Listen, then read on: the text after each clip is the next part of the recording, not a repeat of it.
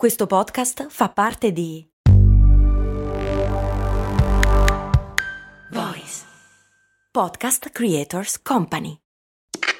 Questo ascolto è supportato da New Balance. Ciao, sono io, Max Corona, e sono davvero onorato di tenervi compagnia con le mie storie nella vostra vita. Spesso quando ci incontriamo mi dite che ascoltate storie di brand mentre correte. E una cosa che mi ha sempre stupito è considerare come la corsa unisca persone completamente diverse tra loro. C'è chi si sta allenando per la prossima maratona e chi è appena riuscito a completare i suoi primi 5 km.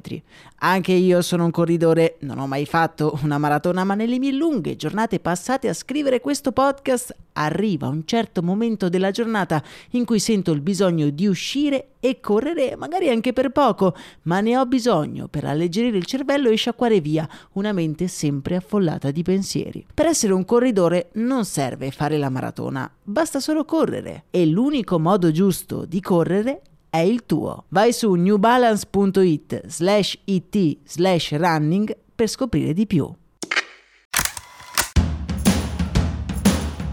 Bentornati miei cari e miei cari qui su Brandy, io sono Max Corona e oggi non sono solo. A farmi compagnia c'è niente meno che Matteo Serra, giornalista sportivo e autore del podcast Linee, con il quale vorrei parlare di brand ma anche di sport. Benvenuto su Brandy, Matteo. Ciao Max, un grosso saluto a tutte le amiche e gli amici di Brandy, grazie per l'invito, insomma, un onore per me. Oggi insieme parleremo di Red Bull e di come ha rivoluzionato il mondo dello sport.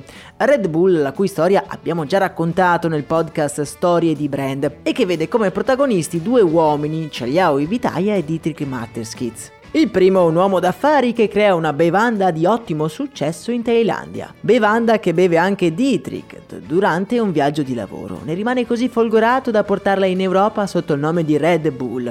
Da qui parte una campagna sensazionale che la fa diventare il primo energy drink della storia.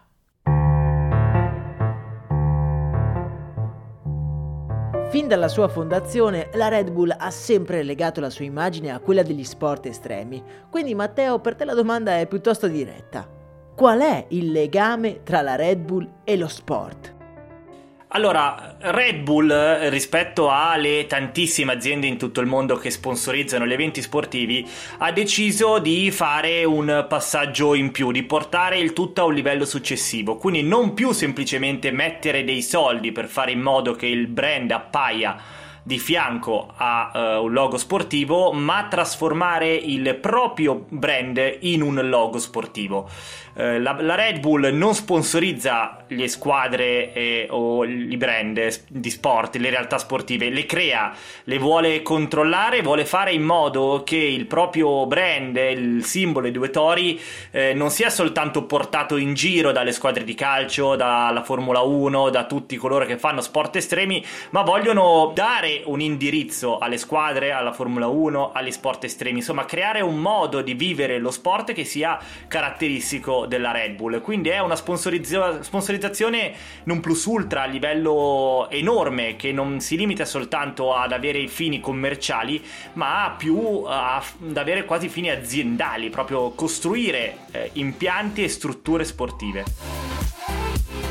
Nel concreto, Matteo, la Red Bull ha cominciato ad avere questo approccio nel mondo della Formula 1, è corretto?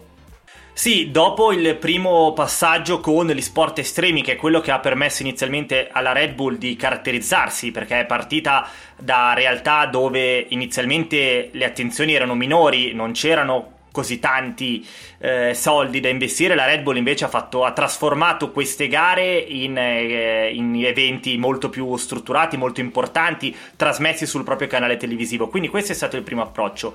Il passo successivo avviene con la Formula 1.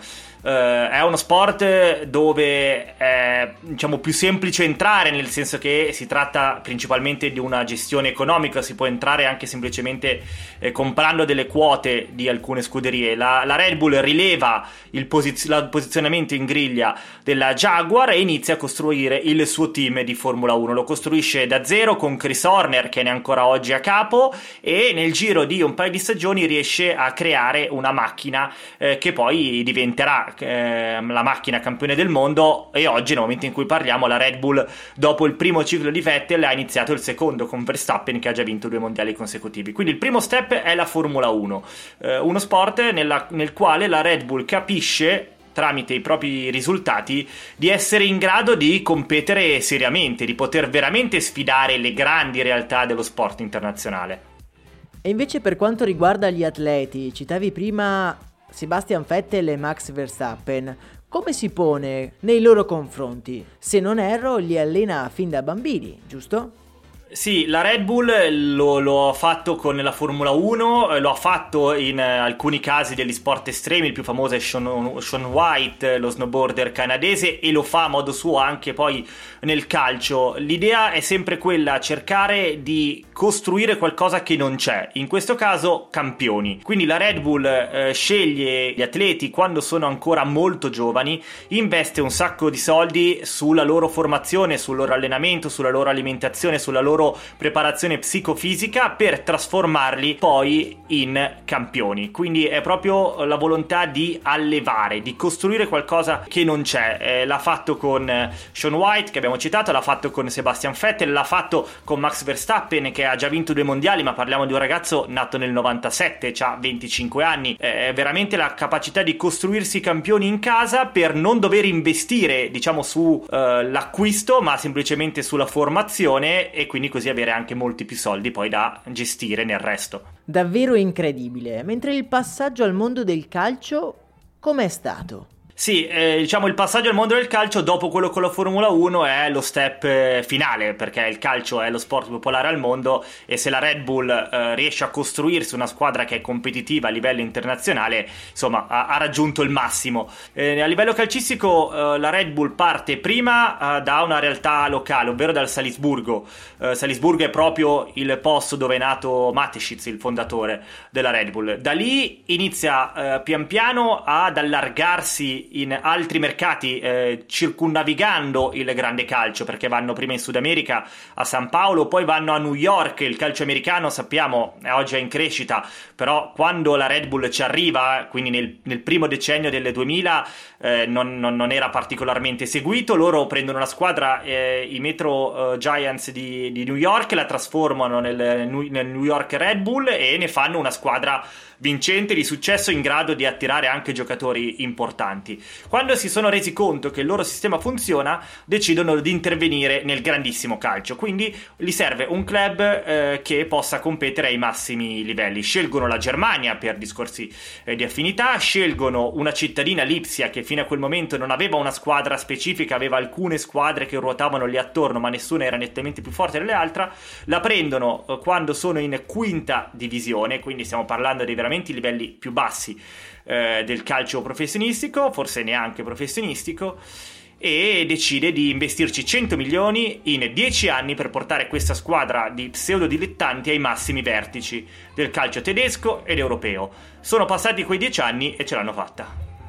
Ma qual è quindi la differenza tra un club diciamo tradizionale e un club gestito dalla Red Bull? Prima di tutto le potenzialità economiche perché Red Bull arriva, investe tantissimi soldi, 100 milioni in 10 anni per una squadra che in quel momento era in quinta, in quinta divisione, sono cifre da capogiro, non potrebbe nessun imprenditore se non la Red Bull potrebbe pensare di fare, dove non compra la Red Bull sui giocatori perché fa esattamente la stessa cosa che abbiamo visto prima con Verstappen, Vettel, Sean White, ovvero cerca di comprare giocatori sconosciuti, giovanissimi, dall'alto potenziale sui quali loro possano lavorare per poi rivenderli e quindi guadagnare un sacco di soldi, fare quelle che si chiamano delle plusvalenze e così alimentare il eh, circolo. Il passaggio eh, della, del, del, dell'Ipsia è fondamentale per loro perché gli permette di formare i giocatori nel Salisburgo, farli fare un passo successivo portandoli nell'Ipsia, quindi in modo tale che possano testare realtà eh, calcistiche eh, di, ai massimi livelli e a quel punto venderli eh, all'estero. Uno degli ultimi casi è Timo Werner, uscito proprio dall'Ipsia, che qualche anno fa il, eh, l'Ipsia ha venduto al Chelsea per tipo 80 milioni e che quest'anno si è ricomprato praticamente gratis. Eh, quindi, insomma, questa volontà di creare piccoli campioni e poi venderli. Da quello che ho capito, Matteo, la Red Bull crea questi super team sportivi per avere un controllo assoluto sulle performance della squadra in modo da massimizzare l'immagine del brand. Ma a livello proprio di business, da questi team, lei ci guadagna? Ci guadagnano un sacco di soldi. Eh, eh, quello che sta venendo fuori in questo, in, proprio in queste settimane dopo la morte di Mateschitz è se eh, ne valga ancora, ancora, la pena, soprattutto per quanto riguarda eh, la Red Bull, eh, Red Bull Lipsia. Questo, tutto questo è sempre stato fatto per precisa e eh, definita volontà di Mateschitz. È sempre stato il suo fondatore che ha voluto che la Red Bull investisse tutti questi soldi in queste attività sportive. Oggi che non c'è più, c'è la possibilità, se ne sta parlando soprattutto eh, in, in Austria, che i futuri gestori della Red Bull possano dire che in alcuni casi i risultati sono già stati raggiunti, di più è impossibile fare, perché per questo sistema raggiungere ulteriori livelli è praticamente impossibile e quindi forse non, non ce n'è più bisogno. Eh, questo però non riguarda lo sport in generale, riguarda nel, nel caso specifico il Lipsia eh, che è una squadra che eh, è riuscita ad arrivare ai massimi livelli in Germania e ai massimi livelli in Europa. Per poter arrivare a vincere, per dire, la Champions League, il Lipsia dovrebbe iniziare a comprare giocatori da 80-100 milioni, cosa che non ha mai fatto e che non ha intenzione di fare. Quindi sicuramente esiste un punto di domanda. Alla domanda però se la Red Bull ci guadagna, assolutamente sì. E invece Matteo la parte un pochino più oscura, la dark side di questo modello, quale potrebbe essere? Ma eh, se ne parla soprattutto per quanto riguarda gli sport estremi, eh, ovvero quali siano effettivamente le tutele e i controlli che la Red Bull garantisce ai suoi atleti. È, è ancora un dark side, nel senso che un grosso un grosso mh, mm, caso non è mai scoppiato. Eh, ci sono le solite voci, alcune situazioni, però tendenzialmente la Red Bull riesce anche grazie al suo modo di comunicare con, il, con la stampa a tenere tutto eh, più o meno nascosto e far vedere che va sempre tutto bene. Certo, ogni tanto qualcosa esce, per esempio in Formula 1 in questo periodo si è parlato tanto del fatto che avessero sforato il budget cap, quindi che avessero messo più soldi di quelli che potevano mettere, hanno subito eh, un processo che ha portato a una, una piccola penalizzazione, una multa da 400.000 euro che per quei livelli sono qualche monetina. Eh, quindi sicuramente nel modo di fare sport della Red Bull c'è la capacità di comprendere quanto si può spingere ai limiti senza avere, senza avere problemi. Eh, magari un domani uscirà fuori qualcosa di molto molto importante, al momento no, e la Red Bull sembra veramente un posto dove eh, tutto, tutto funziona. Ma adesso una domanda mi sorge spontanea. Se hanno riscontrato che Lipsia non può più arrivare più in alto di così, ma continuano a vendere i loro giocatori migliori, perché semplicemente non se li tengono e cercano di arrivare più in alto? Se eh, l'Ipsia in questi anni avesse tenuto tutti i giocatori che sono diventati forti e che hanno fatto uscire, adesso sì che sarebbe una squadra al massimo, al massimo livello europeo. Però è proprio un circolo virtuoso quello che crea la Red Bull, quindi eh, nel momento in cui un giocatore che è stato pagato qualche centinaia di migliaia di euro viene venduto per 80-90 milioni, quei soldi servono per andare a comprare 5, 6, 7 potenziali campioni, sperando che tra questi 6, 7 ne possa uscire uno da rivendere a 80 milioni e quindi tenere vivo questo circolo. Se vuoi vincere nel calcio, eh, bisogna avere la forza di non vendere, di tenere i migliori giocatori e andare a comprarli eh, dagli altri. La Red Bull questo non l'ha mai fatto e infatti adesso il Lipsia che è una squadra che lotta per entrare in Champions League che tutti gli anni cerca di eh, passare il girone di Champions come ha fatto eh, anche, anche, quest'anno ma è il massimo che, che, può ottenere. Se inizia a decidere che i giocatori forti non li vendono più sì a quel punto può pensare di vincere però a quel punto poi gli mancano fondi da altri punti di vista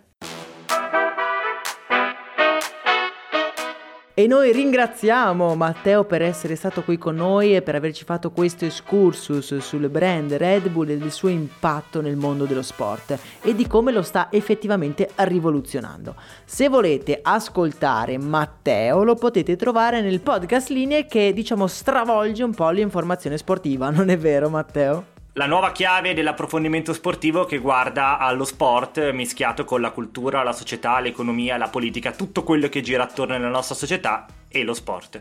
Vi assicuro davvero super interessante. Grazie mille Matteo per essere stato qui con noi. Grazie a te Max e un grosso saluto a tutte le amiche e gli amici. Ciao! Noi invece ci risentiamo ad un prossimo episodio, a me non resta che augurarvi una serena giornata, un saluto e un abbraccio anche da Max Corona.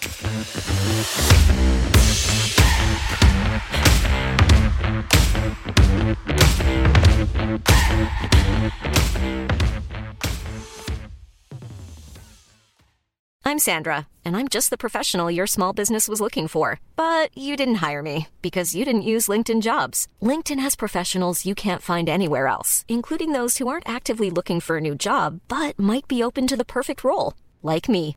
In a given month, over 70% of LinkedIn users don't visit other leading job sites. So if you're not looking on LinkedIn, you'll miss out on great candidates like Sandra. Start hiring professionals like a professional. Post your free job on linkedin.com/spoken today.